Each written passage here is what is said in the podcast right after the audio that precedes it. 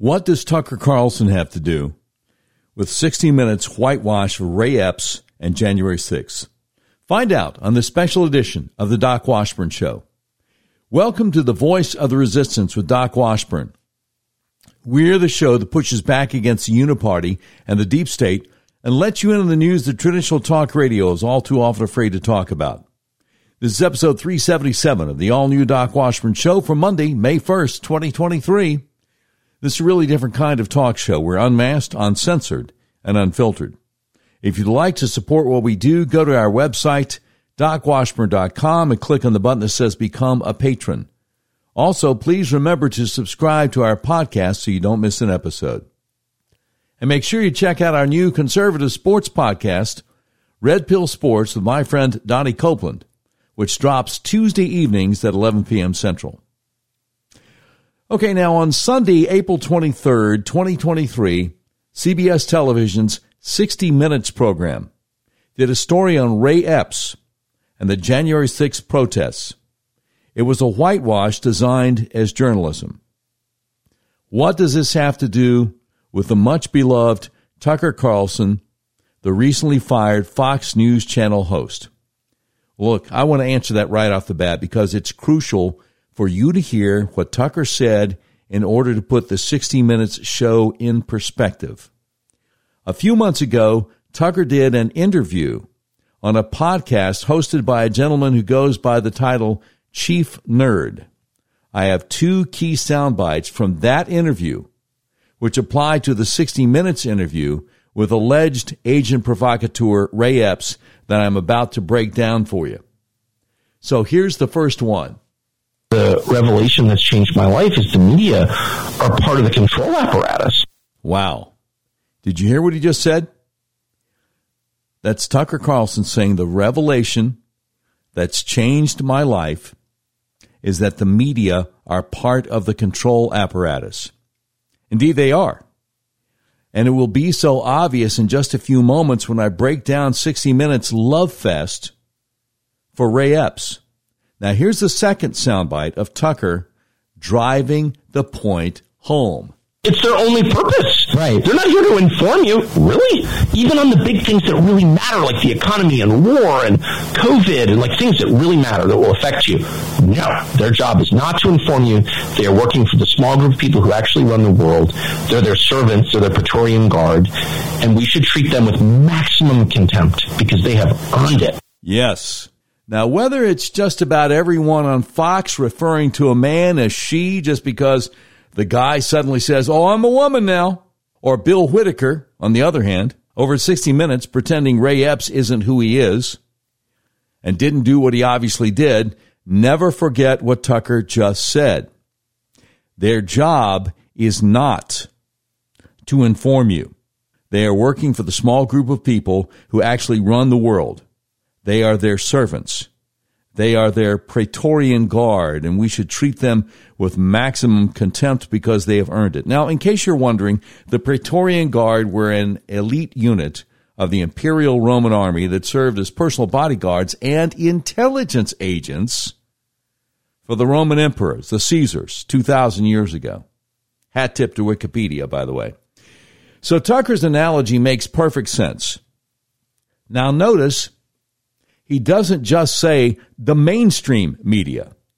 Now, that's a term we probably would have used, say, 15 years ago. No, no. Tucker says the media.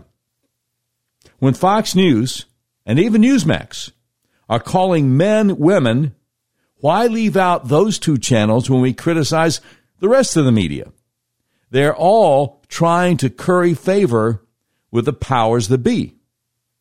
All right, let's tackle the 60 minutes treatment of Ray Epps and the January 6th protest. Now, the first thing you need to realize is a key player in a report like this, on a show like that, is not necessarily Bill Whitaker, the talking head reporter who's been there for 38 years doing reports, and the guy who is doing this report and conducting the heavily edited interview with Ray Epps. The key man in this whole operation is the producer, a guy named Graham Messick. The guy on camera, Bill Whitaker, is only as good as his producer. Graham Messick is the one running the show. Well, now, who is this guy? Well, Graham Messick has been a producer with 60 Minutes for over 23 years. One of the episodes he's most proud of was one he produced back in 2019, pushing the nonsense Trump Russia collusion hoax. Also, one of the guys who wholeheartedly endorses 60 Minutes producer Graham Messick on his profile on his LinkedIn page is a guy named Roy Wadia. Now, Roy Wadia is a communications manager at the World Health Organization's European Regional Office. So remember what George Carlin once said there's a club and you ain't in it. Now, remember what reporter Bill Whitaker, producer Graham Messick, and the crew at 60 Minutes are actually up against with this story. The evidence is overwhelming that Ray Epps is some kind of federal operative. He did so much more, and very publicly, to instigate what happened at the United States Capitol on January 6, 2021, than most of the over a thousand people who have been arrested in the meantime did. But he hasn't been arrested. So trying to portray him as a good guy, an innocent guy, misunderstood, a, a victim, if you will, would be quite a challenge, wouldn't it? But 60 Minutes does have one thing going for it. Most of their regular viewers have never heard of Ray Epps. It will probably never occur to them to wonder why he is the only participant in the January 6, 2021 melee at the U.S. Capitol whose reputation 60 Minutes is trying to rehabilitate. All right, let's go. For millions of consumers of conservative news, Ray Epps is a notorious villain, a provocateur responsible for turning peaceful protests on January 6th into a violent assault on the U.S. Capitol. Hey, Bill. Do you know why, for millions of consumers of conservative news, Ray Epps is a notorious villain, a provocateur responsible for turning peaceful protests on January 6th into a violent assault on the U.S. Capitol? Because that is what every bit of the available evidence shows. But we get it. Just like Tucker Carlson said, your job is to protect the wealthy and powerful. You are part of the Praetorian Guard. Your job, in essence, is to say, who are you going to believe? Me or your lying eyes? The irony is that Epps was a passionate supporter of President Trump. Bald faced lie. Who went to Washington to protest the 2020 election. And another bald faced lie. Now remember who 60 Minutes regular audience is here. These are, by and large, elderly people who trust the mainstream media. If they had any idea that the media lies to them all the time to protect the wealthy and powerful, do you think they would sit there and allow themselves to be propagandized by 60 Minutes every Sunday evening? Well, maybe some of them would, but I doubt most of them would. A lot of these same people probably watch one of the weekday network morning shows like Today or Good Morning America. A lot of them also probably watch the NBC Nightly News, the CBS Evening News, or ABC's World News Tonight. And again, most of them are up in age, so they're docile, unquestioning receptors of the party line of the Washington, D.C. Uniparty. So even though the overwhelming majority of them have never heard of Ray Epps before this 60 Minutes show. They're more than happy to allow the CBS News division to introduce him to them and to allow them to define him for them. I just hear them thinking now, hmm, so he was actually a Trump supporter who went to Washington, D.C. January 2021 to protest the 2020 election, but now conservatives are upset with him? Wow, isn't that ironic? Now remember, a lot of these regular 60 Minutes viewers have been watching network news all their lives. and it would never occur to them to question anything they are being spoon fed. But again, all the available evidence, evidence which the media has been studiously ignoring for over two years now, points to the conclusion that Ray Epps is certainly no Trump supporter. He's a Fed. I mean, why hasn't he been arrested and held in federal prison for an extended stay? Most 60 Minutes viewers have no idea that hundreds of people who did much less than Ray Epps did have suffered that fate. To this day, the FBI and or federal marshals continue to arrest people who were not violent, did no vandalism. Some of them didn't even go into the Capitol building. So why hasn't Ray Epps, who was clearly an instigator of the trouble that day, been arrested? Guess what 60 Minutes Bill Whitaker isn't going to ask? That question. These guys specialize in avoiding obvious questions. Part of my job is to remind you why they do that. Okay, in this next clip, Bill Whitaker is going to try to establish the idea that he is actually going to do some journalism in the Ray Epps case. But his often contradictory behavior that day spawned a full-fledged conspiracy theory, casting him as a government agent who incited an insurrection. No, Bill. His behavior only contradicts the idea you and your masters are trying to put forward that Ray Epps is an innocent Trump supporter, unfairly maligned by those of us who have actually watched the evidence of his wrongdoing. So you will ask him about his so-called contradictory behavior of January 5th and 6th, 2021, but you certainly won't do much pushback at his nonsensical answers. Why? Because you're not acting as a journalist here, but as a flack for the regime the deep state, if you will. Today, Epps is in hiding after death threats forced him to sell his home. Okay, wait a minute. The same guy who just told you Ray Epps is actually a Trump supporter now tells you he is in hiding after death threats forced him to sell his home? Why are we supposed to believe that? Because 60 Minutes said so, and you must never question 60 Minutes. Evidence you want evidence of the death threats and the sale of his home after all this man and his wife have been through? How dare you? You see how they do it? They got you coming and going. Now, I took the liberty of searching for Ray Epps and his home in Arizona. It was easy to find his address in a little town called Queen Creek, Arizona, southeast of Phoenix. No, I'm not going to give you the physical street address, but trust me, it's easy to find it. I found numerous real estate websites and websites that let you look up people's names and addresses. I found websites with pictures of his home, pictures of the entrance of his ranch with his horses and fences, scans of the legal documents he signed when he bought the home back in 2011, how much he has been paying in taxes each year, the fact that he is on 4.08 acres of land, the fact that the house is 4,097 square feet, has three bedrooms, three baths, it's a ranch with horse stables. They all agree on all of that. But you know the one thing I couldn't find? I couldn't find any evidence that James Ray Epps ever sold his home. Uh-uh. No, Hoss. He bought it in 2011. I have seen the paperwork.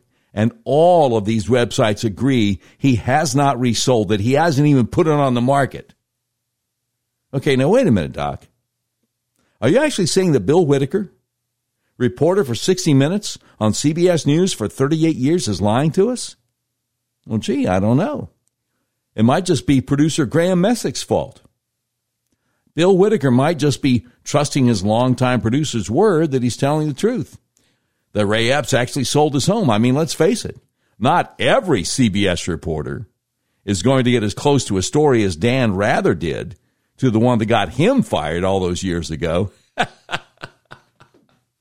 I love this job. All right, all right, all right. So they may actually be lying to us about poor old Ray Epps getting death threats. and having to sell his big old house worth $676,000 on four acres. Are they going to lie about anything else? So who is Ray Epps? Tonight, you'll hear from the government and the man himself. Okay, wait, wait, wait, wait, wait, wait a minute. Didn't you already tell us he was just a simple Trump supporter who went to Washington because he was upset with the outcome of the election? A poor soul who has been so maligned that he had to sell his home and go into hiding? What else do we need to know? Boy, y'all are really going to pour it on thick, aren't you? So we're going to hear from the government and the man himself, huh? But you know who we're not going to hear from? Reporter Darren J. Beatty over at Revolver.news, the gentleman who continues to break news about Ray Epps, or any reporter with a conflicting account of the party line on Ray Epps. And why aren't we going to hear from Mr. Beatty or any, any of those other great reporters out there like Julie Kelly over at American Greatness, whose book is entitled January 6 How Democrats Used the Capitol Protest to Launch a War on Terror Against the Political Right?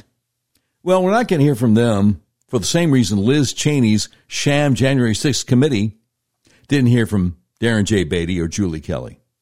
The last thing CBS and 60 Minutes want to do is to actually get to the truth. This is all about controlling the narrative. As soon as President Trump is finished speaking, we are going to the Capitol. That direction. At six foot four in his desert camouflage, bright red Trump hat and military style backpack, Ray Epps stood out from the crowd on January 6th. Oh, yeah. Yeah, he certainly did stand out from the crowd. There's no question about that. And he certainly helped get a lot of people arrested. Ray Epps is responsible for the ruination of many families, of people who had no intention of breaking any laws or doing any harm. I'm sure he was handsomely rewarded for all of his efforts. To quote the great Mark Levin, yeah, I said it. Next, we'll hear audio from a January 6 video. Ray Epps and Bill Whitaker are sitting in a studio watching together.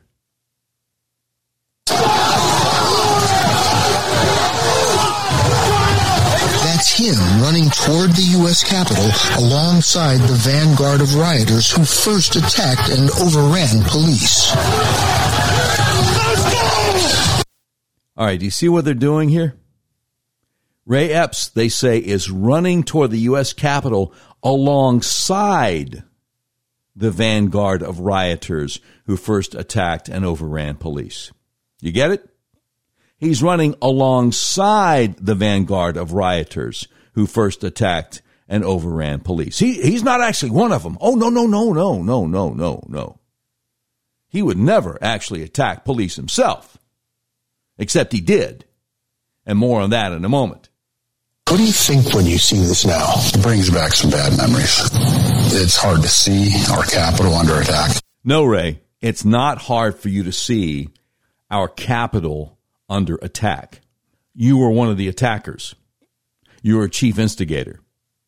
Now, CBS shows a screen grab of Ray Epps, which could be interpreted as him showing alarm at what was happening. But they will never show you the video of him turning away chuckling as hundreds of people clambered over the bike rack barricades headed for the Capitol building and were tear gassed.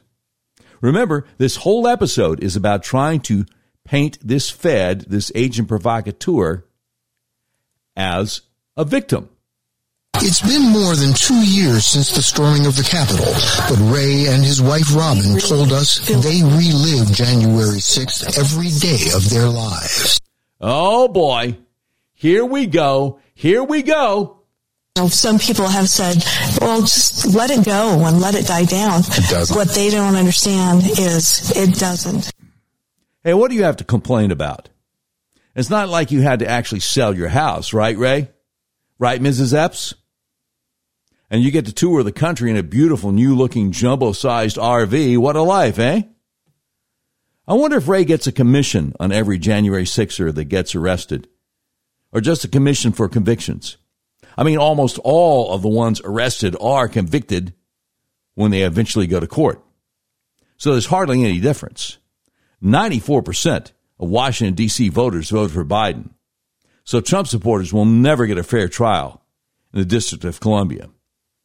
So now, 60 Minutes trots out a four second soundbite of Tucker Carlson asking one simple question.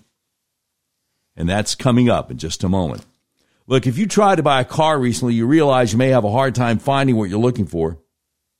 People I know have actually bought vehicles from hundreds of miles away from where they live. That's where Red River Auto comes in. Red River Auto is a big old car dealership in the middle of the USA that believes in freedom, including your freedom to buy a car, truck, van, or SUV the way you want to. You can buy online and they'll drive it to you, no matter where you are.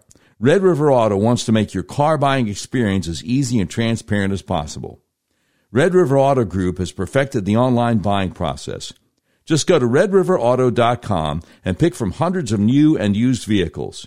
You can purchase your vehicle online. If you have any questions, one of Red River's trained experts will help you through the whole process. Red River Auto makes car buying online easy. Your whole car buying process is completely transparent. If you want to buy a car, truck, van, or SUV, order online from the nationwide car dealer that believes in freedom. The dealer that will deliver your vehicle to your front door, no matter where you live in the continental U.S., redriverauto.com. You'll be glad you did. Now, I want to tell you about the best kept secret in American healthcare. Are you having problems with sinuses and allergies? Are you experiencing dizziness, vertigo, problems with your blood sugar, fibromyalgia, eczema, psoriasis, migraines? The Arkansas Upper Cervical Center might be able to help you even if you don't live in Arkansas. Let me tell you how. Your skull weighs anywhere from 8 to 15 pounds. It rests on the top bone of your spinal column, the atlas or C1, which only weighs 2 ounces. So it's really easy for your atlas to get out of alignment. If it does, your whole spinal column can get kinked up like a chain. When that happens, your central nervous system isn't able to communicate with the rest of your body as it's designed to do. I had severe hay fever for five or six weeks every spring all my life and migraines year round. When I got my atlas adjusted, the hay fever went away and it's never come back. The migraines went away too. Again, if you're suffering from sinus conditions, allergy, vertigo, problems with your blood sugar, fibromyalgia, eczema, psoriasis, even migraines, do yourself a favor. Call my friends at the Arkansas Upper Cervical Center at 501 279 2009 for a free consultation. They've helped me, they've helped my wife, they've helped so many people we know. Please call them to see if they can help you. That number again for your free consultation is 501 279 2009. Now, if you're outside Central Arkansas, just go to their website, turnmypoweron.com, click on the tab that says Find a Doctor Near You, and I sure hope you can. Hey, have you heard about AT&T recently losing billions of dollars on Wall Street after their satellite outfit DirecTV decided to delete Newsmax? If you want to drop AT&T or any of the big liberal cell phone carriers, I have the perfect solution for you. Patriot Mobile is America's only Christian conservative wireless carrier. Now more than ever, it's important to band together and support companies that share our conservative values. Now, I know what you're thinking. Doc, I'd love to, but I'm afraid it would be too complicated. It would take too long. Don't worry about that. Switching to Patriot Mobile usually only takes 15 to 20 minutes. Patriot Mobile donates a portion of every dollar earned to organizations that fight for causes you care about. Patriot Mobile has exceptional nationwide coverage and uses the same towers the main carriers use, and Patriot Mobile guarantees your coverage. Patriot Mobile has plans to fit any budget, along with great discounts for our veteran and first responder heroes, as well as multi-line users. When you switch to Patriot Mobile, you're shifting your support from the leftist progressive agendas of Big Mobile to the Christian conservative causes of Patriot Mobile. When you become a Patriot Mobile member, your dollars are helping to fund our God given right to freedom. A portion of every dollar they earn is given back to the causes that support organizations that fight for First Amendment religious freedom, freedom of speech, Second Amendment right to bear arms, sanctity of life, and the needs of our veterans and first responders. Switching is easy. Just do what I did. Go to patriotmobile.com or call their U.S. based customer service team at 972 Patriot. Make sure you use promo code DOC. That's DOC for free activation. Okay. So 60 Minutes is going to give us a four second soundbite of Tucker Carlson asking one simple questions. But they don't want you to hear the answer. They're not going to allow that. Oh no, comrade. Must rehabilitate the sheep dipper. Must, I'll tell you what that means in a little bit. Must rehabilitate Ray Epps. So here's the question, but not the answer. What exactly was the role of Ray Epps in the chaos of January 6th? So instead of Tucker's answer, we get this. The theory, Epps, a former member of the Oath Keepers, was an FBI informant who incited the crowd on January 6th, bubbled up from a right-wing news site called Revolver News, run by a former Trump speechwriter. Well, now, that's odd. Why didn't 60 Minutes interview the reporter at revolver.news? He has a name, you know. It's Darren J. Beatty. And here he is telling Charlie Kirk why 60 Minutes didn't interview him. 60 Minutes did a segment on Ray Epps. You know, kind of bizarre that they decide to do this sympathetic piece on Ray Epps. They've joined the New York Times, Adam Kinzinger, and others in the sense that Ray Epps is the only January 6th participant that they display any sympathy to, and they go out of their way to make an entire segment on Epps. But the segment which I watched last night was really remarkable because the running theme was basically attacking so-called conspiracy sites that mm-hmm. dared to question the official narrative with Epps. They mentioned Revolver News like six times. They wow. show me on Tucker Carlson there, and yet they interview Epps and they don't interview me. And one of their producers that I won't even bother naming because he's just kind of a bag carrier. He's just kind of happy to be there and he's not making the decisions. So I don't want to, you know, bring him too much heat. You know, he's too busy carrying bags anyway. But the bag carrier thought, okay, I'm going to set up an interview. Darren, would you be willing to do an interview? And I said, look, I know this is going to be a scam job. You have so many tools at your disposal. We've seen how they treat other people on the right, and they've got a lot of stuff. They can slice and dice. They've got B-roll. They can add context. It's all pre-recorded. They can do whatever they want. And if you make an especially effective point, they could just take it out of the segment. That's they right. have so many advantages, and yet even with all of those advantages, they decided at the last minute that it would be too dangerous to interview me and give me an opportunity to defend my reporting, which was the underlying theme of their entire segment. And instead, they do this sympathetic portrayal of Ray Epps doing this sympathy tour saying, oh, all these people like Tucker and Revolver are making my life difficult. Epps, the guy caught on January 5th telling people to go into the Capitol, the guy who was right there pre-positioned at the initial breach site, the guy whose behavior was so egregious he's one of the first 20 listed on the FBI's most wanted list. This guy remains free. He wasn't even touched and we're supposed to have sympathy for him and not the grandmas rotting away in solitary confinement. Give me a break. And they didn't ask him any of the simple questions you would ask him. Where did you get the idea to go into the Capitol? Why don't you think you're arrested? It was the ultimate softball. And again, it's bizarre. Why 60 Minutes, New York Times defending Epps? Why is the Perkins Coie Democrat machine lawyer who works for David Brock coming to the defense of Epps? It doesn't make any well, sense. Okay, just so you know, Conservapedia, yeah, that's an actual website, reminds us that Perkins Coie is a Washington, D.C. law firm that was used as a front organization to disguise payments from the 2016 Hillary Clinton campaign and Democrat National Committee to Fusion GPS for creation of the Steele dossier, which was used by the Obama administration to commit fraud upon the FISA court. And they have a footnote linking to an article from the American Center for Law and Justice, attorney Jay Sekulow's website. Hmm, let's see. Maybe it does make sense. Ray Epps somehow tied to Hillary? I guess stranger things have happened. Now, Darren J. Beattie mentions Tucker.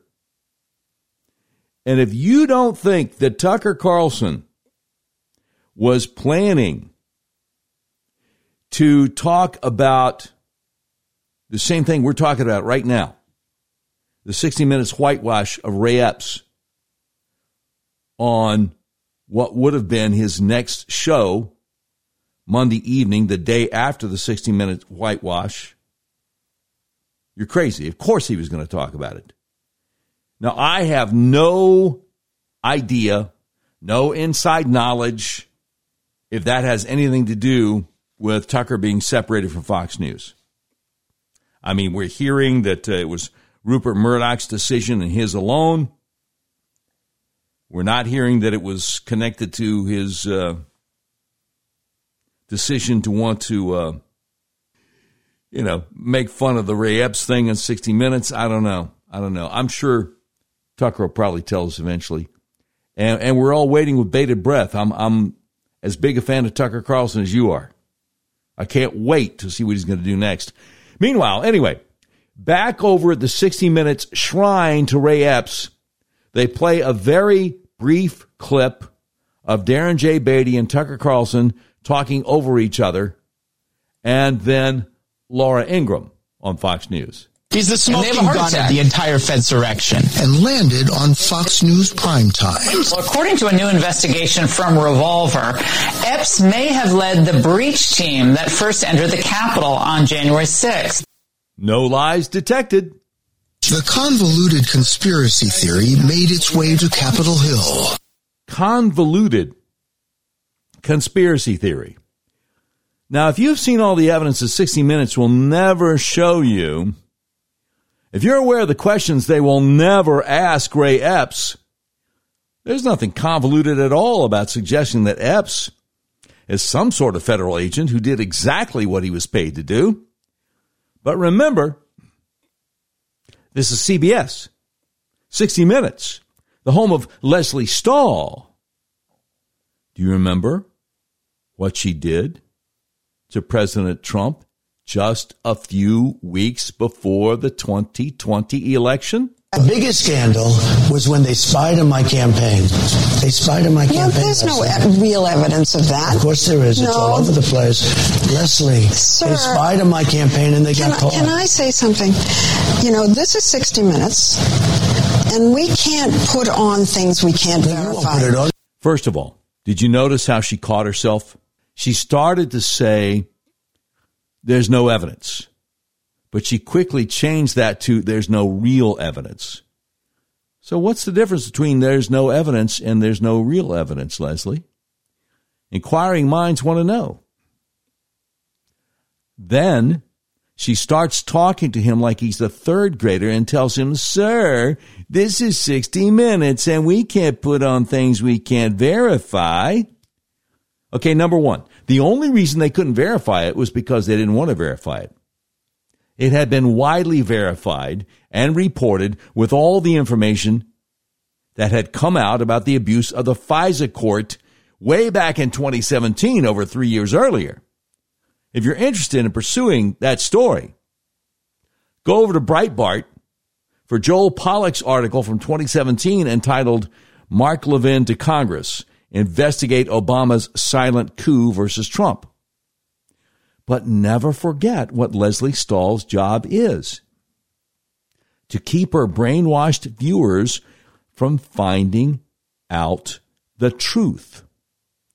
Also, if 60 Minutes can't put things on they can't verify, well, reporter Bill Whitaker and producer Graham Messick apparently didn't get the memo. They're insisting you believe Ray Epps is a hardcore Trump supporter, insisting you believe he had to sell his house because of death threats, insisting his involvement at the Capitol on January 6th was all a big mis- misunderstanding, despite all the evidence to the contrary. Now, friend, when all the evidence is to the contrary, that means they can't verify it. So why do they insist on foisting these untruths on you? Tucker? What you got? The revelation that's changed my life is the media are part of the control apparatus. Right. And? It's their only purpose. Right. They're not here to inform you, really. Even on the big things that really matter, like the economy and war and COVID and like things that really matter that will affect you. No, their job is not to inform you. They are working for the small group of people who actually run the world. They're their servants, they're their Praetorian Guard, and we should treat them with maximum contempt because they have earned it. Ah, yes. So where were we? Bill Whitaker had just said the convoluted conspiracy theory had made its way to Capitol Hill.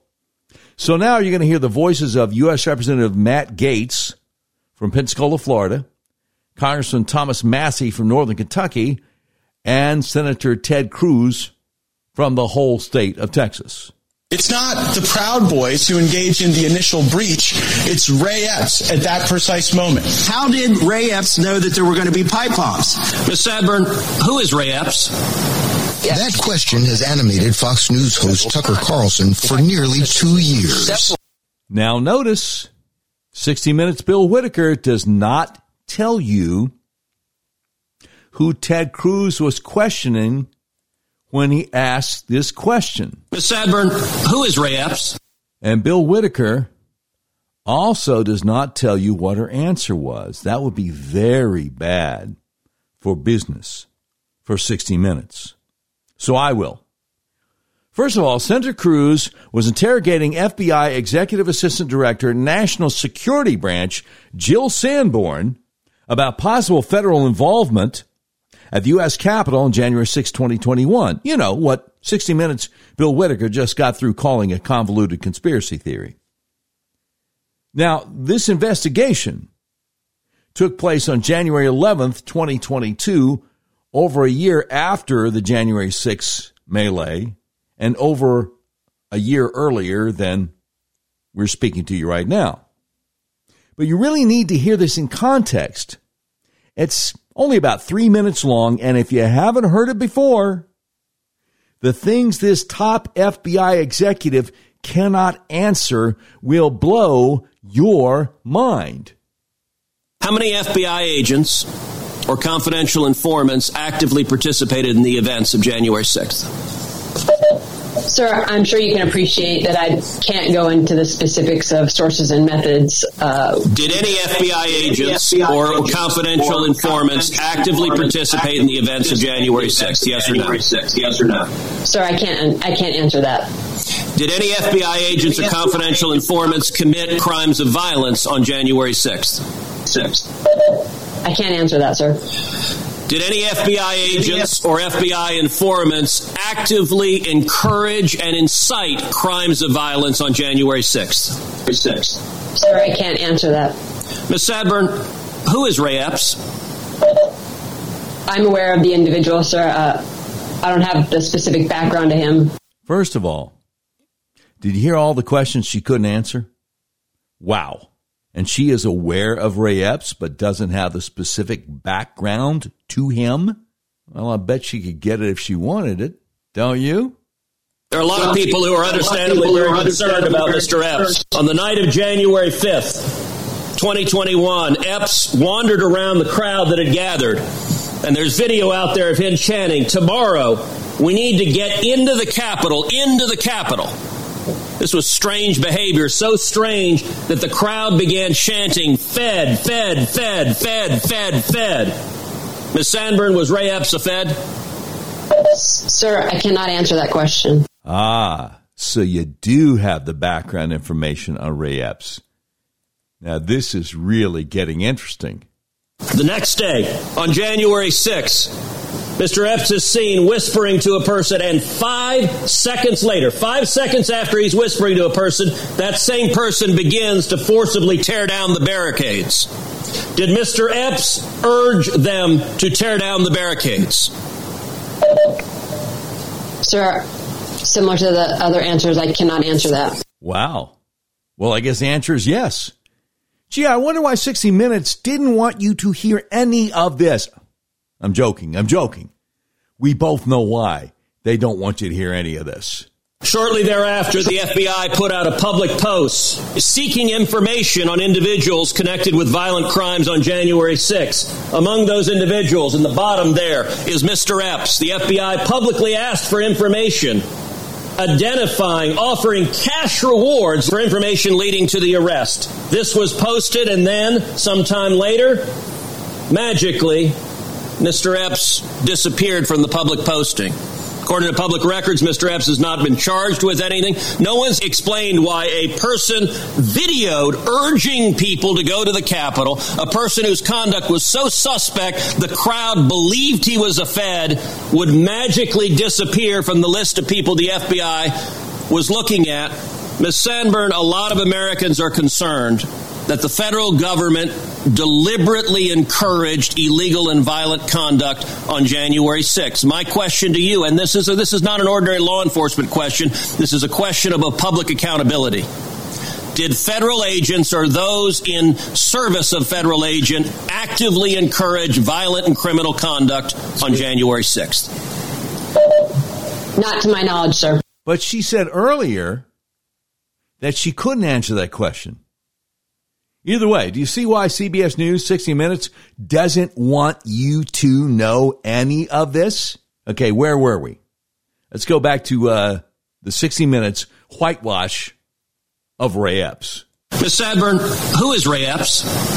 That question has animated Fox News host Tucker Carlson for nearly two years. Several Ray Epps He's on video several times encouraging crimes, riots, breaches of the Capitol. Carlson has focused on Epps more than 20 times on his top rated show, a half dozen times so far this year. That's right. And you can't tell us one thing Tucker got wrong. Can you, Bill Whitaker of 60 Minutes? Don't you know they would if they could? So it's back to trying to elicit pity for the alleged conman, the alleged Fed, Ray Epps. Here is Ray Epps himself. He's obsessed with me. He's going to any means possible to destroy my life and our lives. Okay, got it? Telling the truth about Ray Epps answering questions even the FBI refuses to answer about Ray Epps obviously instigating chaos on January 6 is just a means to destroy Mr. Epps' life. Truth hurts, doesn't it, Ray?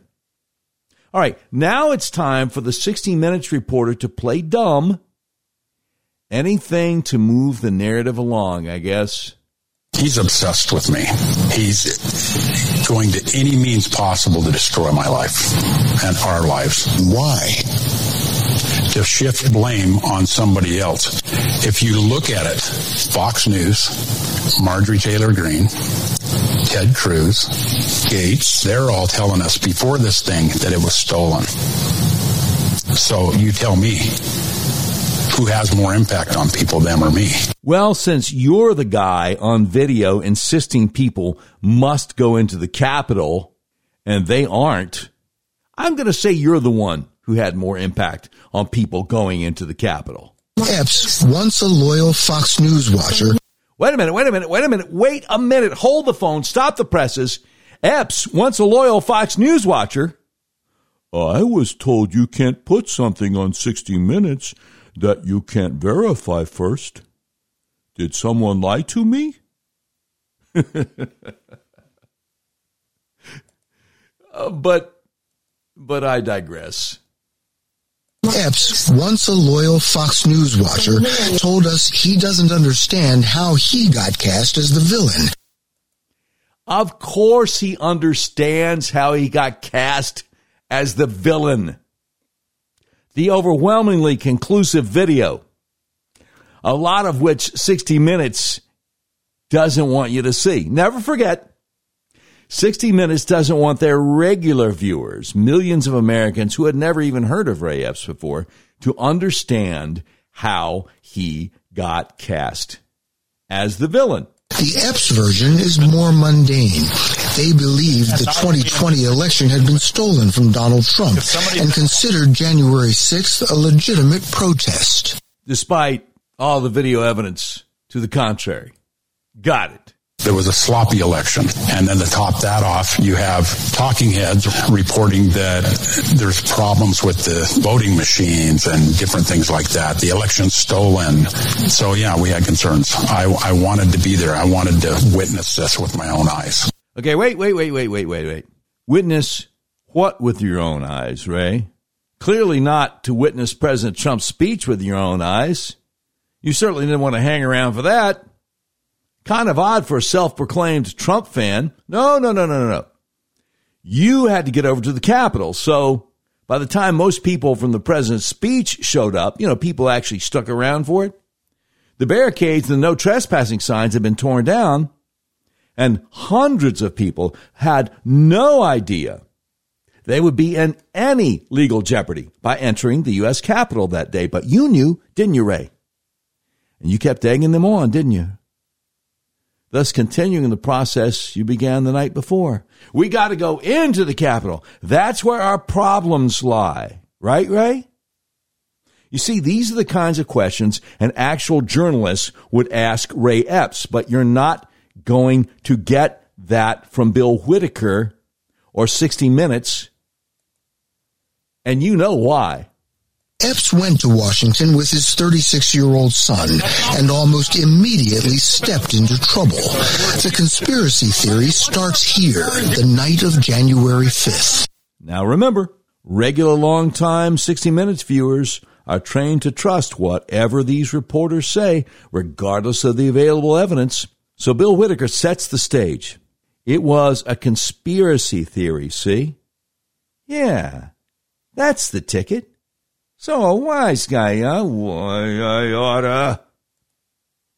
On the streets of D.C., tensions were running high at a pro-Trump rally being live streamed on the internet. The Marine veteran tried to take charge. See, he's a Marine veteran, so he couldn't be a bad guy, right? And no way he's sheep dipping, which would be to still be on the payroll of the Department of Defense being secretly paid as, eh, I don't know, military intel. Right? Honest. Honest is not what it looks like. You gotta believe me, see? I'm gonna put it out there. I'm probably gonna go to jail for it. Tomorrow, we need to go into the Capitol. Into the Capitol.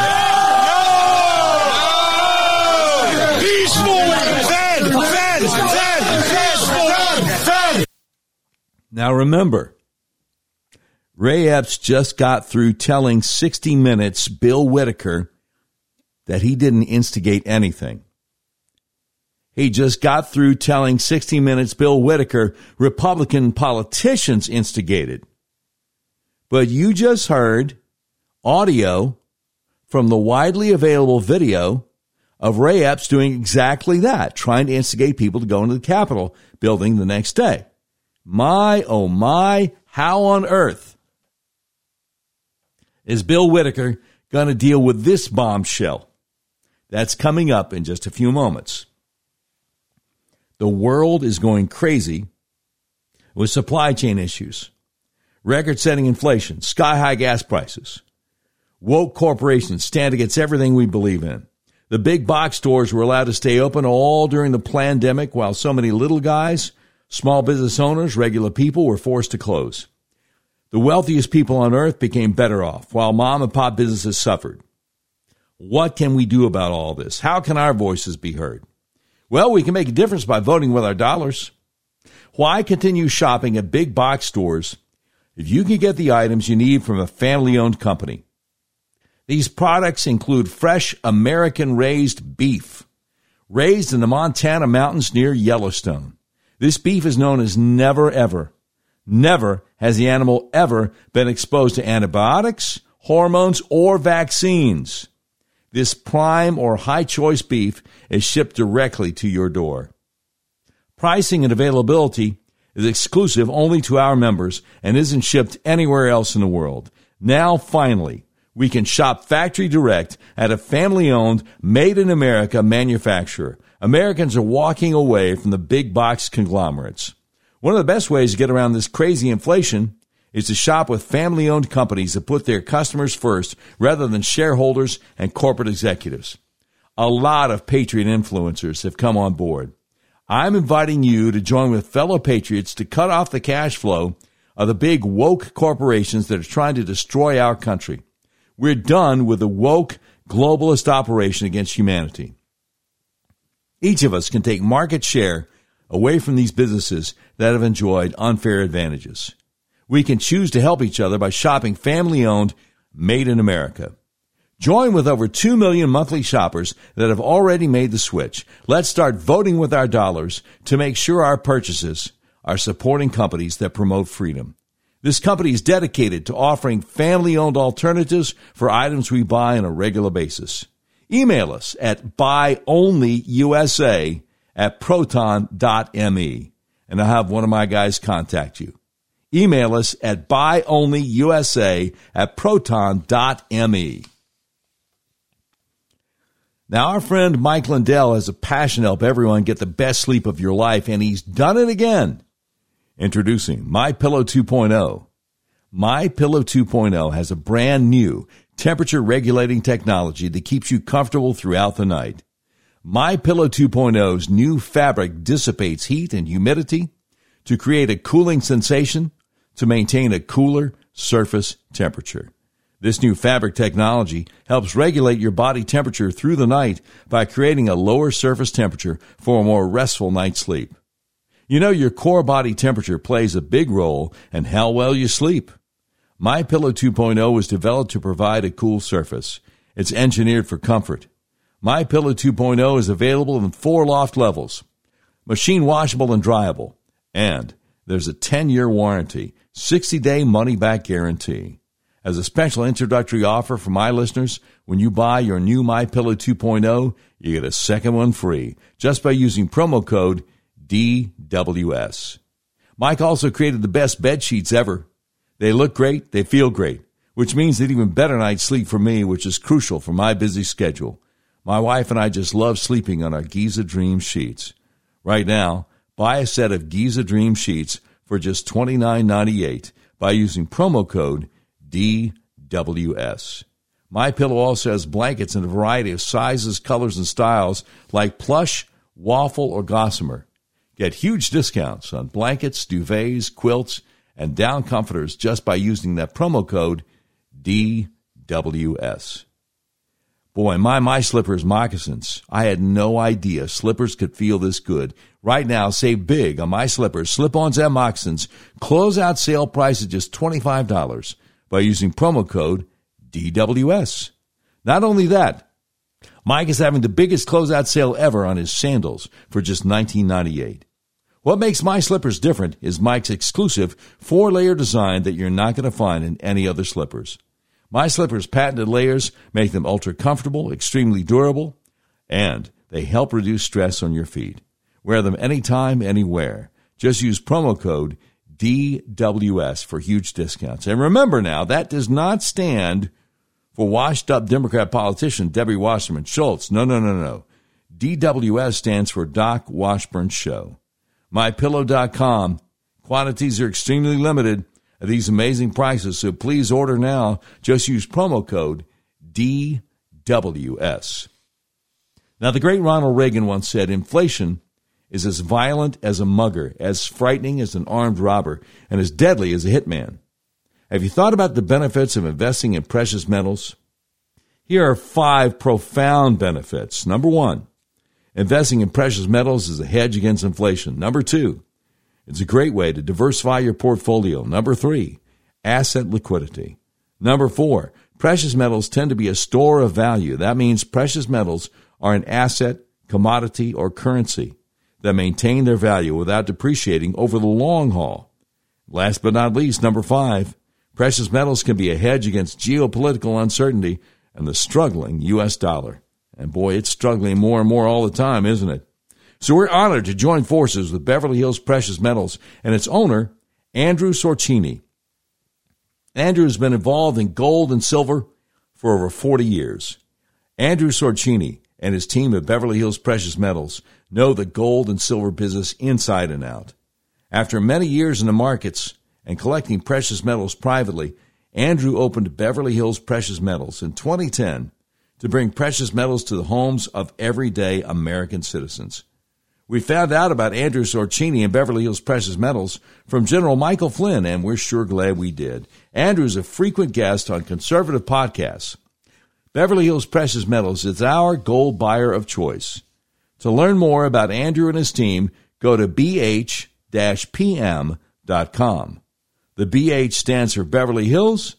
The PM stands for Precious Metals. bh-pm.com.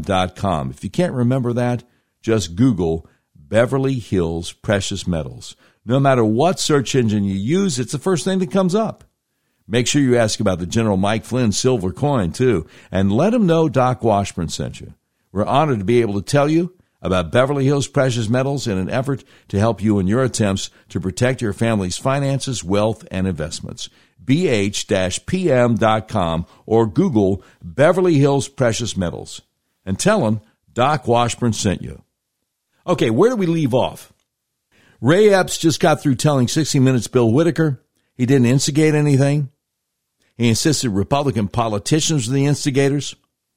But we just played you sound from the widely available video of Ray Epps doing exactly that, trying to instigate people to go into the Capitol the next day. And people thought it was so weird. The night before, they started yelling, Fed, Fed, Fed, Fed. My, oh my. How on earth is Bill Whitaker going to deal with this bombshell? Well, probably like this. To some in the crowd, Epps seemed so over the top, he must have been a government agent, a Fed sent to entrap them. When you said we have to go into the Capitol, we have to go into the Capitol, what, what were you thinking? I said some stupid things. My thought process, we surround the Capitol, we get all the people there. I mean, I had I had problems with the election. It was my duty as an American to peacefully protest, along with anybody else that wanted to. I said some stupid things. I said some stupid things. That's your excuse for insisting that people must go into the Capitol? And now you claim you just wanted people to surround the Capitol, not go in? well, look out, Ray Epps. Here comes a follow up question that is going to roast you royally. The next morning, January 6th, Whoa, whoa, whoa, whoa, whoa, whoa, whoa, whoa, whoa. Hold on, Hoss.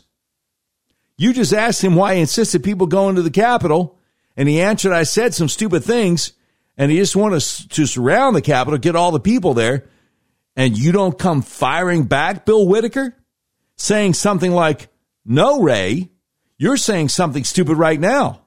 Now, again, why did you insist people go into the Capitol? That's the whole reason people call you a Fed to this day, and you can't give me a straight answer?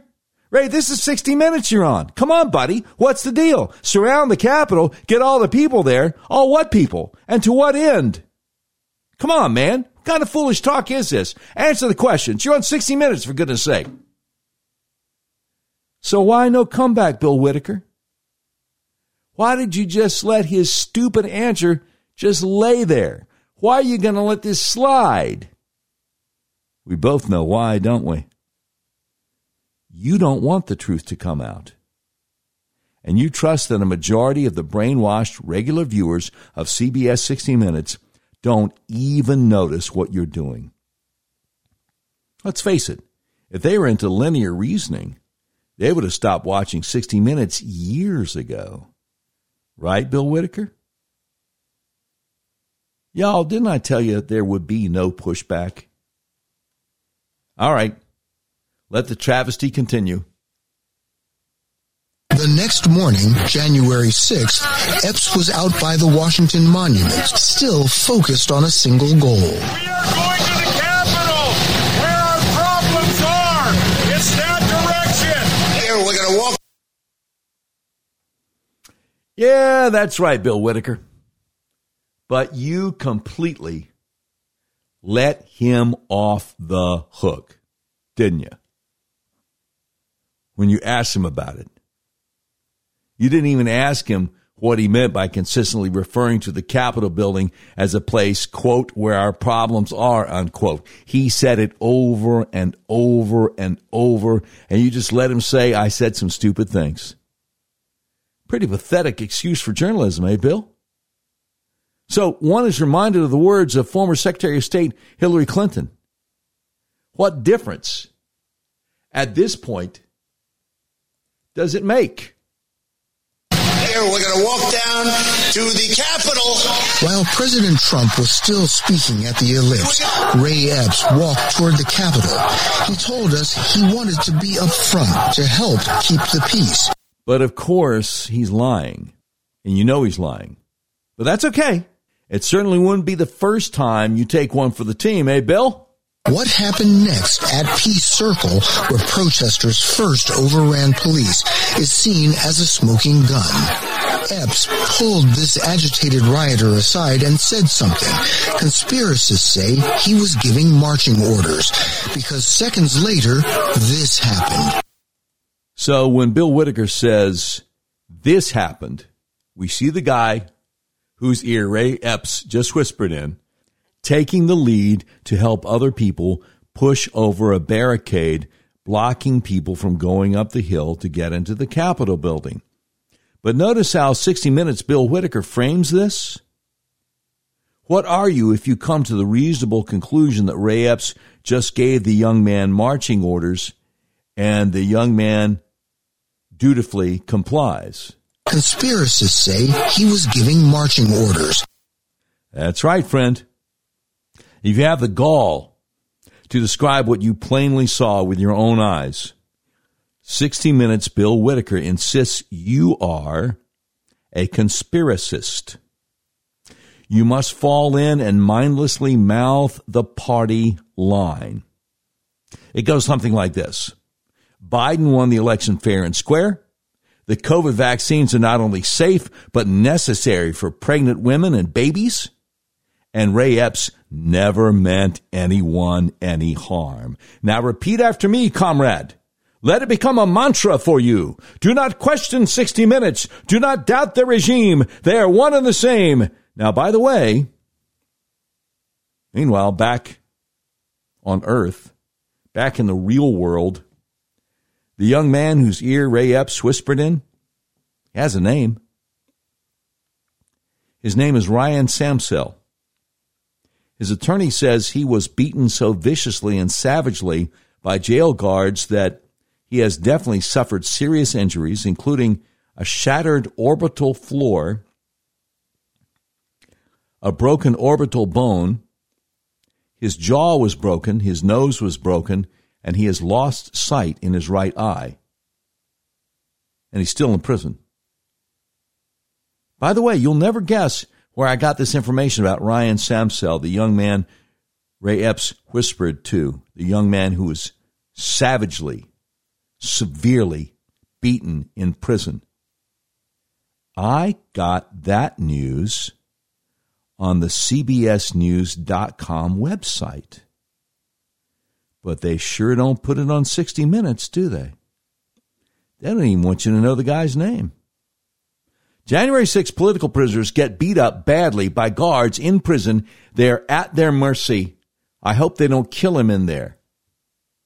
By the way, the website thegatewaypundit.com has an article entitled Wife of Jan 6 Political Prisoner Speaks Out After He is Beaten and Blinded in One Eye by Prison Guards, asks Americans for their support. There is a link on the Gateway Pundit article to a Give, Send, Go account for Ryan Samsel and his wife, and I hope you will consider donating. But 60 Minutes will never tell you anything about that. even though CBS News has the information. It's just like Tucker said. They are here to look out for the wealthy and powerful, and don't you forget it.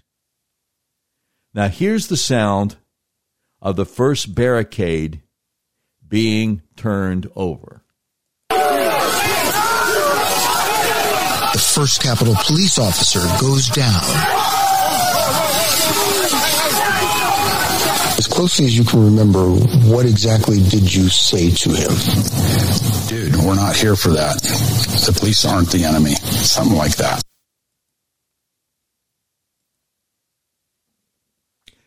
So at this point, an actual journalist might ask Ray Epps, You said over and over the night before and then all day, we've got to go into the Capitol. That's where our problems are. So, how are you guys going to go into the Capitol with this barricade in the way, Ray? Why should we believe you that all of a sudden you abandoned that idea and told the young man not to get the barricade out of the way? But we're not dealing with actual journalism here, are we? No, no, no, no. This is, well, let's give him a nickname. This is Party Line Bill Whitaker asking the questions and narrating this propaganda. So instead, we get this. Did anyone from the federal government direct you to be here at the Peace Circle at this time? No. That's right. Party Line Bill trying to convince you he's an actual journalist with a question like the one you just heard that Ray Epps could drive a U-Haul truck through. First of all, forget the fact that Ray Epps is not under oath in the 60 Minutes interview. But the question, did anyone from the federal government direct you to be here at the Peace Circle at this time? What a joke. The question is so narrowly drawn that Ray Epps can honestly say no, even if he was under orders from the federal government to be on the grounds of the U.S. Capitol, but they didn't specifically mention the Peace Circle. For that matter, even if he was directed to be there no later than an hour earlier. He's still telling the truth by answering no because the feds didn't mention Peace Circle itself or the exact time Bill Whitaker is referring to. Do you see what Party Line Bill is doing here? He's letting Epps off really easy.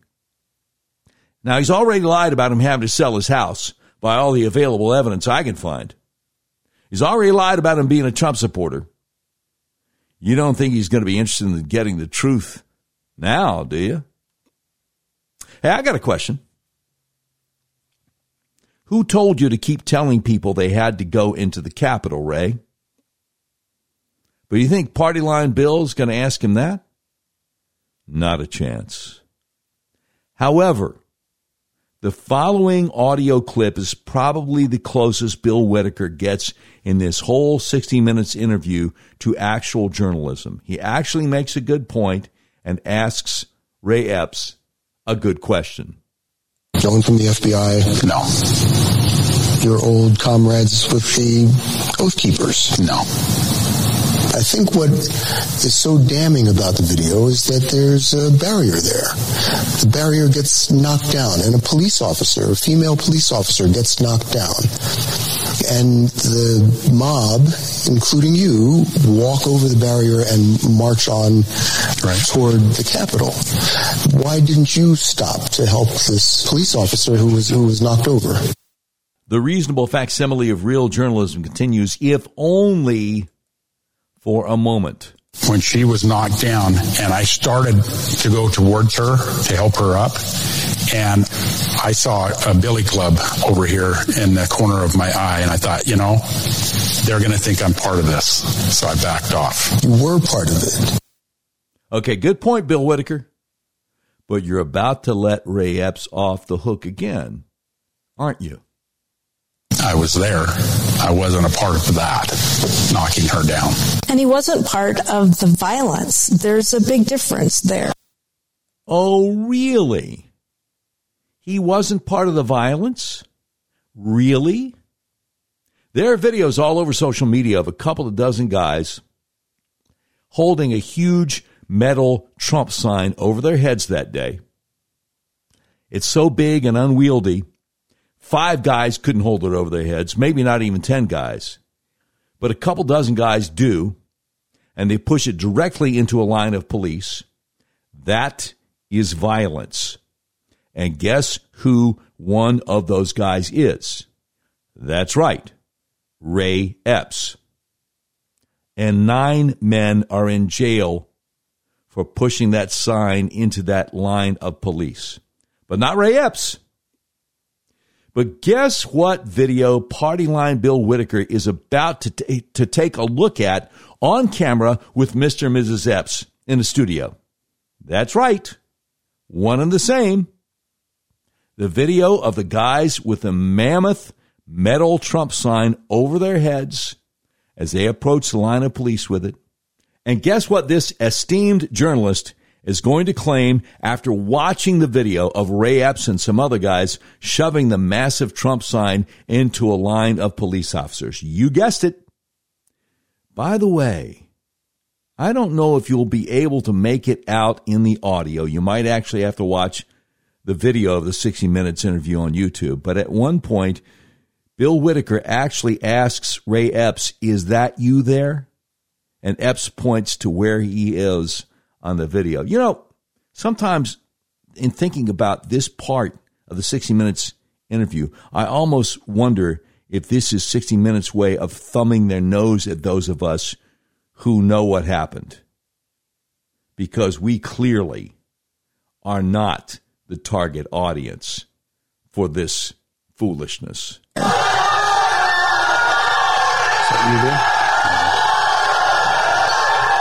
Ray Epps was never seen committing an act of violence that day or entering the Capitol. Okay, so right after you watch the video of the guys shoving the huge Trump sign at a line of police, and I've watched videos this from several different angles, and they all impl- they all implicate Ray Epps in an act of alleged violence. You have the gall to say Ray Epps was never seen committing an act of violence that day? Wow, man. Just wow. Epps told us when he saw the violence, his fervor to enter the building became a desire to play peacemaker. They're not the enemy. Appreciate that. And police body cam video backs him up. Okay, wait, wait, wait, wait, wait, wait, wait, wait, wait. Police body cam video? First of all, why did you need anything to back him up? This whole show, you've just been insisting we take him at his word for all kinds of outrageous claims. Second of all, police body cam video? Why do you get to see it and we don't? Remember when new Speaker of the House Kevin McCarthy promised he would release all the January 6 videos to us? Uh, maybe he just meant the media instead of the rest of us. I thought I could stop it. So I went back and forth. I talked people down and worked the line back and forth. Step down, step down. We're good here, that kind of thing. And I kept it that way for quite some time. Take a step back.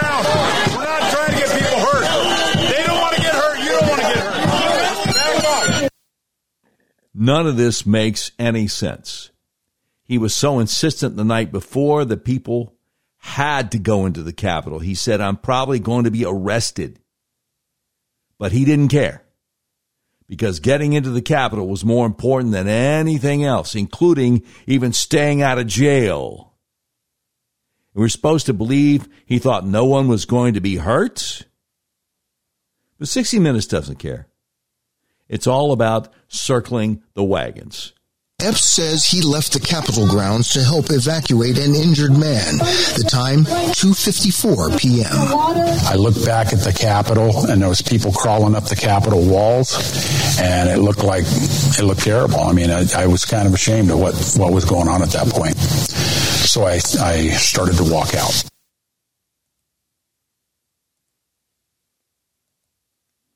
Okay, wait a minute, wait a minute, wait a minute, Ray.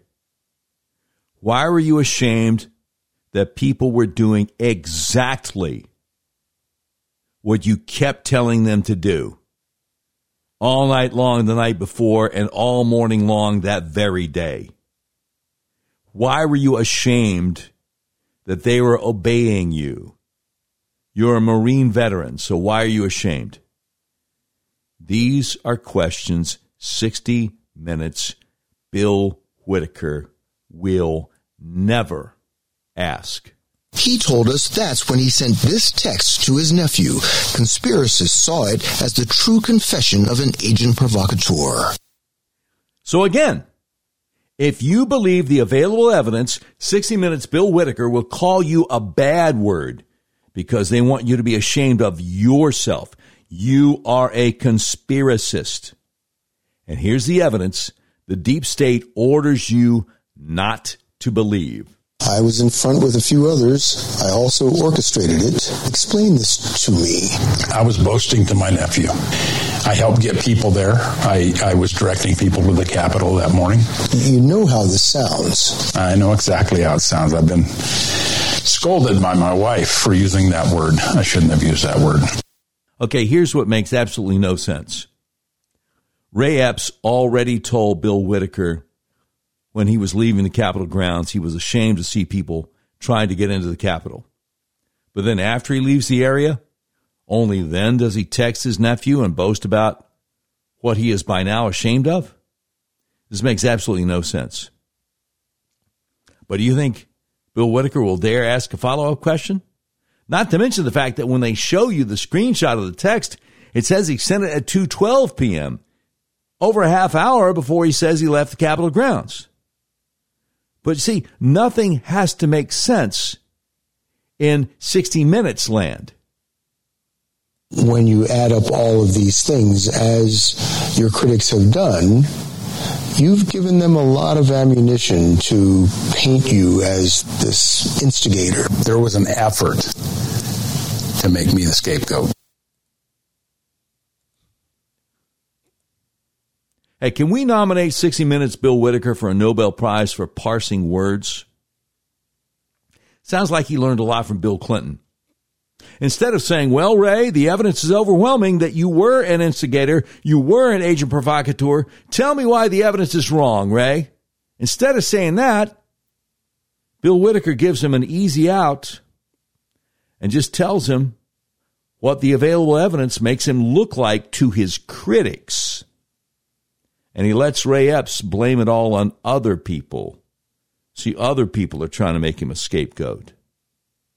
You're not supposed to look at the evidence and come to the logical conclusion. No, no, no, no, no, no. This is all about smoothing things over. Now, you're not going to believe what 60 Minutes does next. Eh, maybe you will. Maybe you will. Get a load of this guy. If Ray Epps was a covert plan, he is the worst covert plan of all time. If you are part of some elaborate conspiracy against thousands of people in Washington, D.C., I don't know why you'd want to stand out from the crowd the way Ray Epps did. Oh, I know, I know. Oh, pick me, pick me. As I wave my hands furiously. Okay, here goes. Are you ready?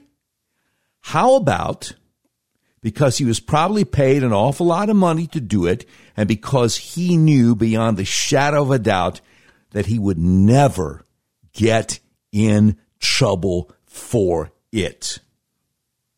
Over a thousand people have been arrested in the ongoing January 6 prosecutions.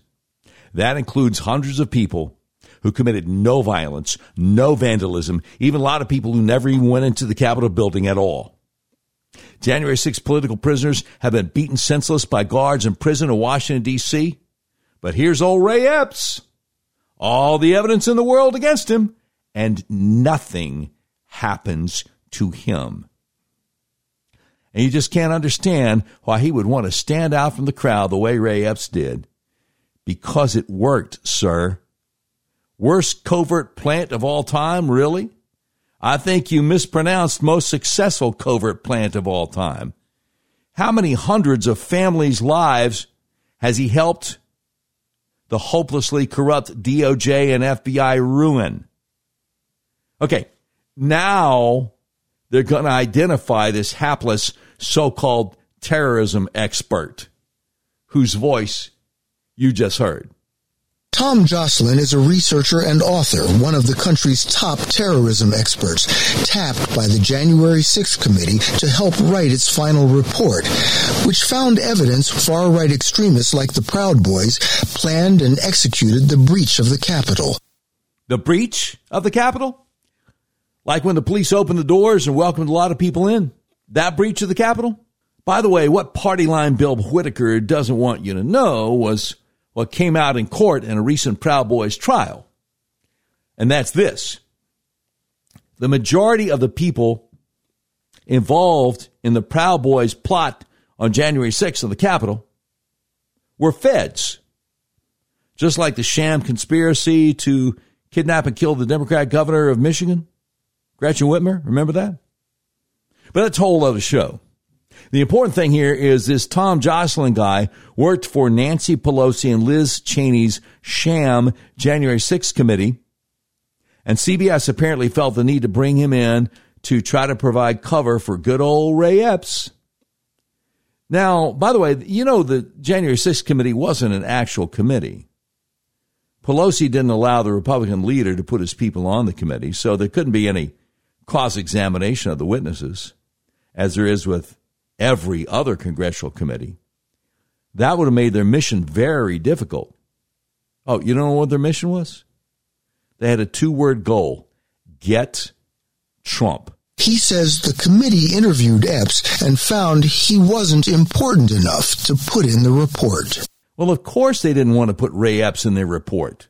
What that so called committee planned to achieve was a foregone conclusion. Ray Epps' very public actions on January 5th and 6th and the complete lack of accountability for his actions would have been very inconvenient truths for Liz Cheney's little dog and pony show, wouldn't they have been? I wouldn't defend Ray Epps or anybody else who was on the Capitol grounds that day. I would just defend the facts. So the idea that he's leading the charge or really orchestrating it is just contradicted by this mountain range of evidence.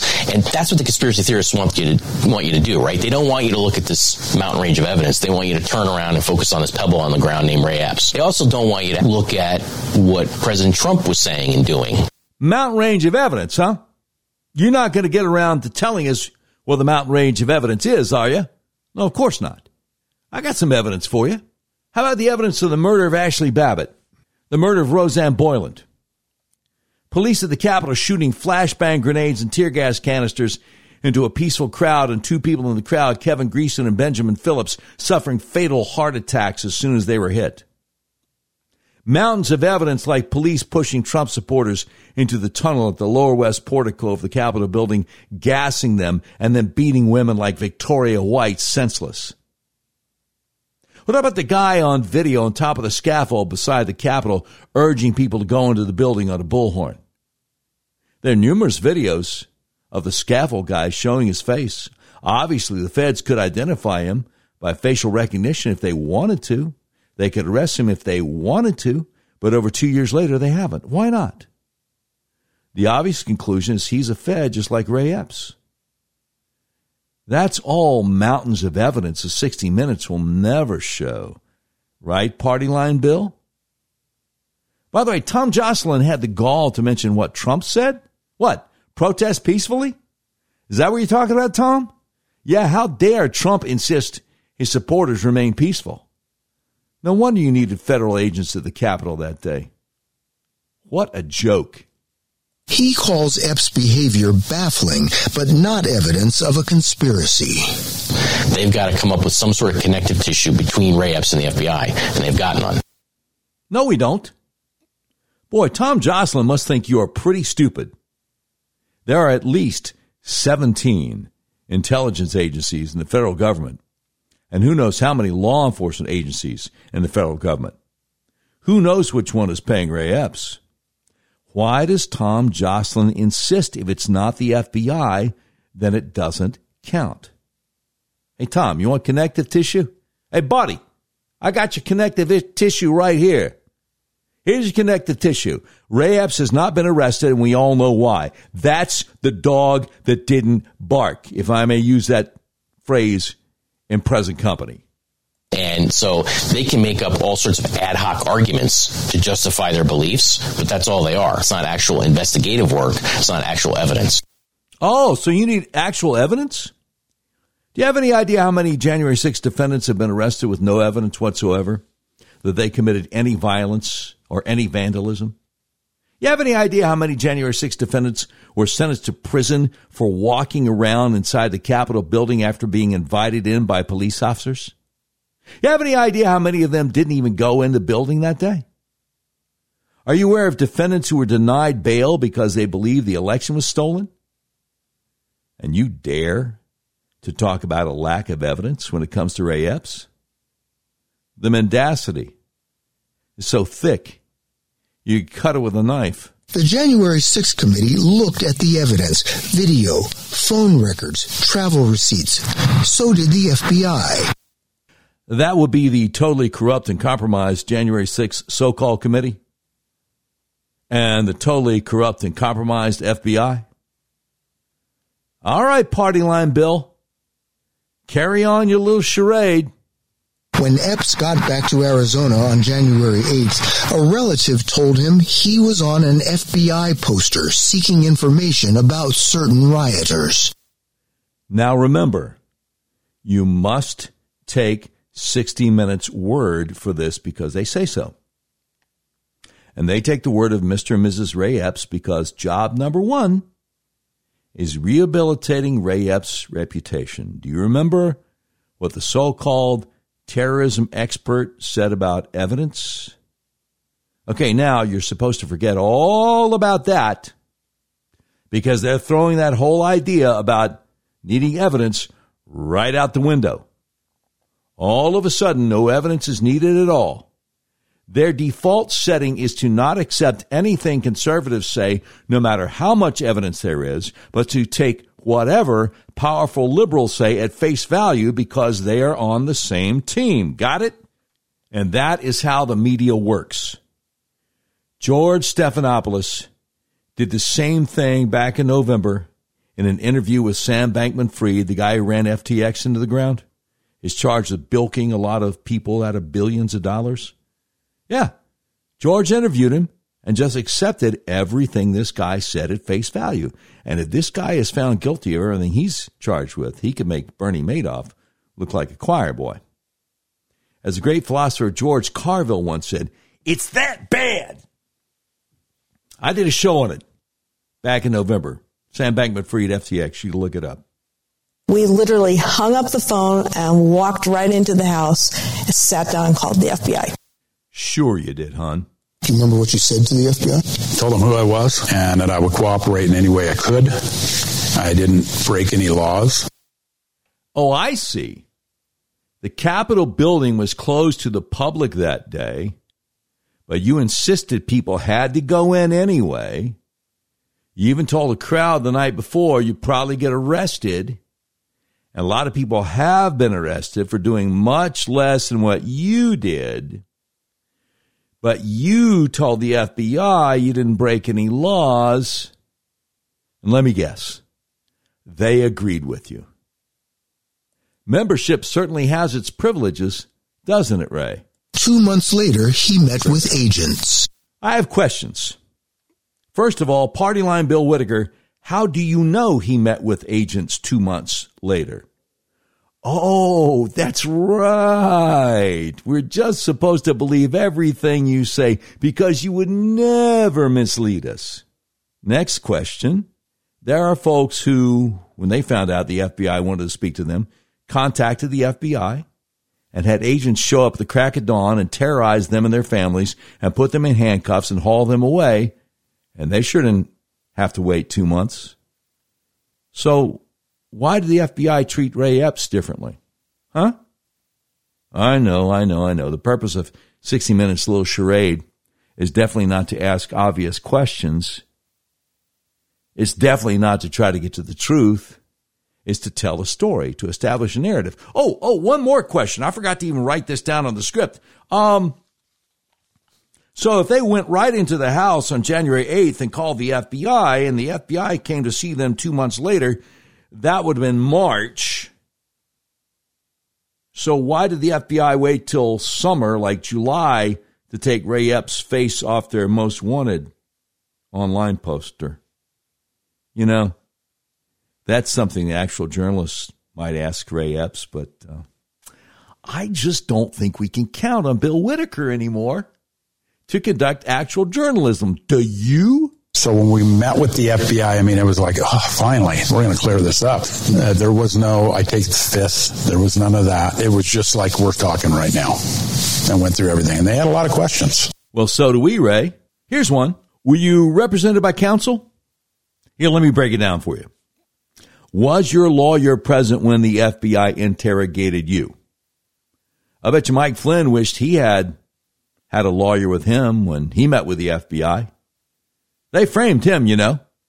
And Mike Flynn is an American hero who didn't do anything wrong, but they got him on a process crime. You, on the other hand, are on video. But they didn't refer you for prosecution, did they, Ray? I wonder why. Well, one thing we know for sure Party Line Bill will never ask you that question. In the summer of 2021, the FBI took his picture off the Bureau's website. Yeah, like I said, they waited several months to do that. But oddly enough, the tweet of that most wanted poster with Ray Epps on it is still on the FBI Washington, D.C. field office, and it's still active on Twitter. Well, what do you know? Epps thought that would end his troubles, but it only added fuel to the conspiracy. This guy keeps on presenting evidence that Epps is a Fed and keeps on saying that you believe in conspiracies if you believe the evidence that he keeps on presenting. Now, he plays a clip of Tucker and one of President Trump. A new piece in Revolver News notes that the FBI removed a photo of Ray Epps from its most wanted page this summer. How about the one guy? Go in, go in, get in there, everybody. Epps, get in there. Go, go, go. Nothing happens to him. Indeed. And I think we know why. However, the Epps would dispute that. They were empty. After former President Trump mentioned Epps by name, harassment and death threats picked up. Again, now remember, 60 Minutes demands you take them at their word, despite them giving you ample reason to question everything they say. But remember, you are not their target audience. Elderly liberals who trust everything network news tells them are their are, are their target audience. Those are the people who watch this kind of show on a regular basis. So now they're going to read some of the alleged death threats. I pray to come to you to kill you. What do you think when you open a letter like that? It scares me to death. It got so bad they were forced to sell their five acre ranch outside Phoenix. Oh, this again? First of all, it's a four acre ranch, not five. Specifically, 4.08 acres. Second of all, every piece of evidence out there, and I researched this to the max. I did a deep dive. Shows he never even put the ranch on the market, much less sold it. But 60 Minutes is gonna 60 Minutes. They're now in hiding, living in this 300 square foot recreational vehicle somewhere in the Rocky Mountains. We agreed not to disclose exactly where. It's so sad what people have done to Ray and to us and to our lives. Sometimes I've used my maiden name just so that we don't call attention. I have a hard time being a man, being on being a marine, being on the run. I I had to do the necessary things to keep my family safe. They're good actors. They're attempting to tug at the heartstrings of elderly 60 Minutes viewers, especially female viewers. And I think you understand what I'm talking about. But I just see no reason to believe them. 60 Minutes has not been on the level with us during this whole presentation. Why would I believe Ray Epps and his wife are on the level now? Again, why is Ray Epps the only January 6th figure the media is trying to be nice to? If you're wondering what the FBI has to say about all this, for the past two years it has said nothing. After repeated queries by 60 Minutes, late this past week, the Bureau issued this statement, quote, Ray Epps has never been an FBI source or an FBI employee. But they sure wouldn't say that under oath, would they? And again, 60 Minutes pretends that all of the other federal intelligence and law enforcement agencies are irrelevant. They don't even exist as far as they're concerned. If he's not an FBI agent or asset, then nothing else matters. They may not think you're that ignorant, but they are counting on the fact that their regular viewers are definitely that ignorant. And that's how they have gotten away with this racket for almost 50 five years. Now, I want to give a little uh, shout out to uh, Patty McMurray over at 100%fedup.com. She had an article that came out the day after the 60 Minutes report called Eight Critical Questions 60 Minutes Should Have Asked During Their Interview of the, quote, January 6th victim, unquote, Ray Epps. And in it, number one, why did 60 Minutes not ask Revolver News or Tucker Carlson who they featured multiple times in the Ray Epps victim piece to speak with them about the evidence they've provided to the public about the former Oath Keeper. Number two, it's curious that as part of their dramatic video footage from January 6th, they show the huge Trump sign being hoisted over the heads of law enforcement officers. Why does 60 Minutes not show this footage that clearly shows Epps had a role in the criminal activity that has placed eight other men in prison? I'm sorry, I said nine, eight. Number three, why did 60 Minutes gloss over the questions Representative Thomas Massie asked about the role Ray Epps played leading up to and during the January 6th protests? Number four, why? Yeah, because he asked, he asked uh, Attorney General Merrick Garland and said, well, I can't answer that. Number four, why did 60 Minutes not show the responses by FBI Director uh, Jill Sanborn? She was assistant director, but Jill Sanborn, when asked legitimate questions by Senator Ted Cruz about if Epps was working with the feds to entrap protesters. That's stuff I played for you earlier. Number five, why did Ray Epps tell his nephew he orchestrated January 6th? And why did 60 Minutes, and more importantly, the FBI, allow him to get away with simply saying, well, I said some stupid stuff?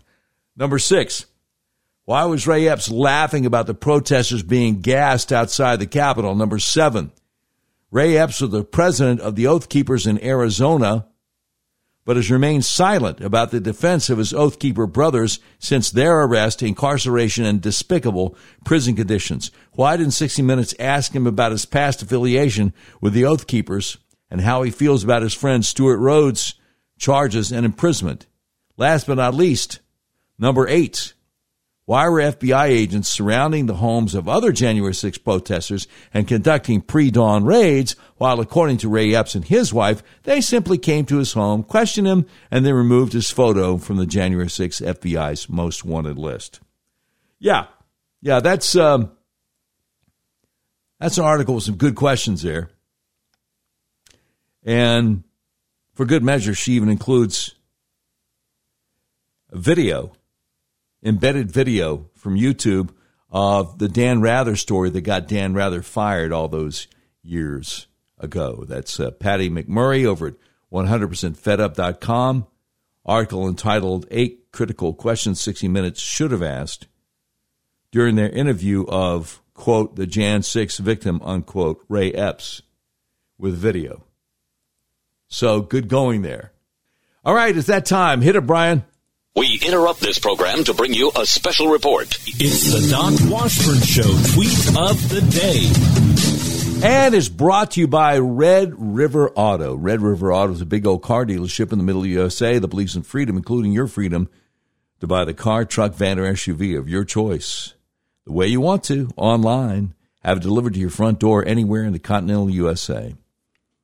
Okay, this is a tweet of the day from the Epoch Times and it's entitled Poll Finds 65% of American Voters Believe Undercover Agents Helped Incite January 6 Rioting. And it's written by Joseph M. Hanneman. And there is a picture at the top of the article Police fire munitions into the tightly packed crowd along the barricades on the west front of the U.S. Capitol on January 6, 2021. How many Americans don't know about that? Says an increasing majority of American voters believe the federal government had a role in inciting violence at the U.S. Capitol January 6, 2021, according to a new national poll. And this came out April 25th, just a few days ago. That result was up 4% from a poll in March taken before now former Fox News host Tucker Carlson aired several previously unreleased security videos from the Capitol. 46% of those polled said they believe it's very likely government agents, government agents helped provoke violence at the Capitol. Some 26% said they don't believe the government provoked rioting, including 12% who think it's not at all likely. Tucker Carlson's producers spent several weeks looking through more than 41,000 hours of January 6 video with exclusive access provided by House Speaker Kevin McCarthy. A series of specials aired on Fox the first week of March detailed Carlson's findings. They showed January 6 defendant Jacob Chansley, the so called QAnon shaman, or shaman as the case may be, being led around inside the Capitol and led into the U.S. Senate chamber by Capitol Police. That's a guy that got, what, four years in prison?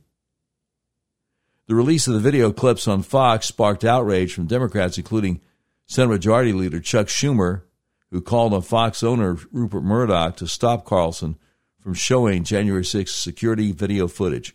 Rasmussen found that 67% of voters reported they closely followed news about the January 6 videos, including 39% who followed the news very closely. 32% of respondents said the new videos made them more likely to believe supporters of former President Trump engaged in an illegal insurrection while an equal 32% said they are less likely to believe in the insurrection narrative as a result of the new January 6 videos. Well, obviously, the people who said they're more likely to believe in it haven't watched the new videos. Another person discussed in Carlson's broadcast was Ray Epps, former Arizona Oath Keepers leader, who was famously captured on camera a day before the January 6, 2021 protests, urging people to enter the U.S. Capitol. So, once again, the headline here poll finds 65% of American voters believe undercover agents helped incite January 6th rioting.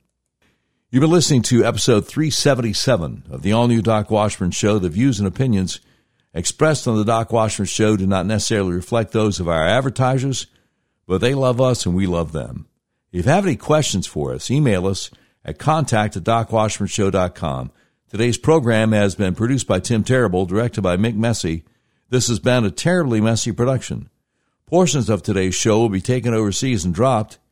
If you'd like a transcript of today's episode of the all new Doc Washburn Show, simply peel the roof off a Rolls Royce panel truck, send it to Mansour's Computer Solutions, seventh floor of the ephemeral B. Smoot Building, Whitehall, Arkansas, in care of Sheriff Mansour Sempier X, Senior Vice President, Engineering, IT and interoperability for the Doc Washburn Show.